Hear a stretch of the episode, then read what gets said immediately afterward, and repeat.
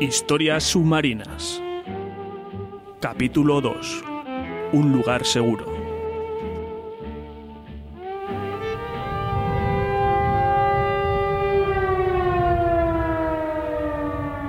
The world will note that the first atomic bomb was dropped on Hiroshima, a military base.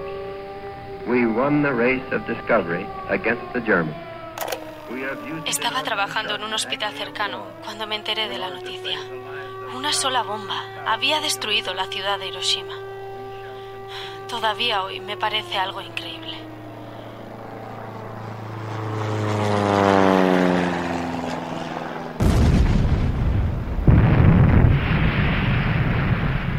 Los días posteriores al desastre, los profesionales sanitarios de los alrededores y, y los que sobrevivieron a la explosión intentamos ayudar a los heridos que iban llegando a los improvisados hospitales. Llegaban desorientados, algunos, algunos hasta ciegos y con graves erupciones y quemaduras en la piel, como a víctimas de un cruel experimento. La guerra les había marcado para siempre. He was a famous trumpet man from out Chicago way. He had a boogie style that no one else could play. He was a top man. Toda esa propaganda con la que nos bombardeaban constantemente convertía la guerra en algo agradable, casi una fiesta. Una fiesta de la que los invitados salen con terribles secuelas físicas. Radiación, muerte, miseria.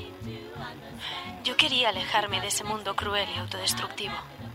Y fue entonces cuando conocí a Ryan.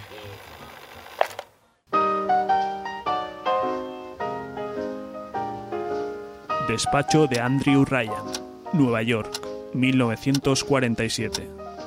Usted encaja perfectamente en el perfil que estamos buscando para nuestro proyecto, señorita Preston. Gracias por la oportunidad, señor Ryan. No sea modesta, Joanna. Ha vivido en primera persona los horrores de las bombas atómicas. Un mundo que camina hacia el caos nuclear gracias a los actores de siempre. La CIA, el KGB. Todos quieren hacerse con su pedazo de pastel.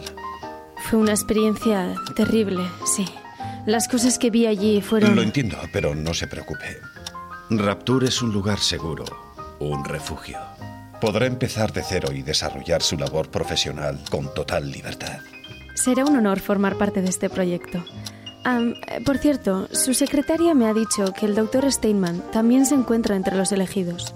Solo elijo los mejores y Steinman es el mejor cirujano que conozco. En cuanto los operarios terminen el pabellón médico, podrán ponerse manos a la obra. Bienvenida a bordo, Joana.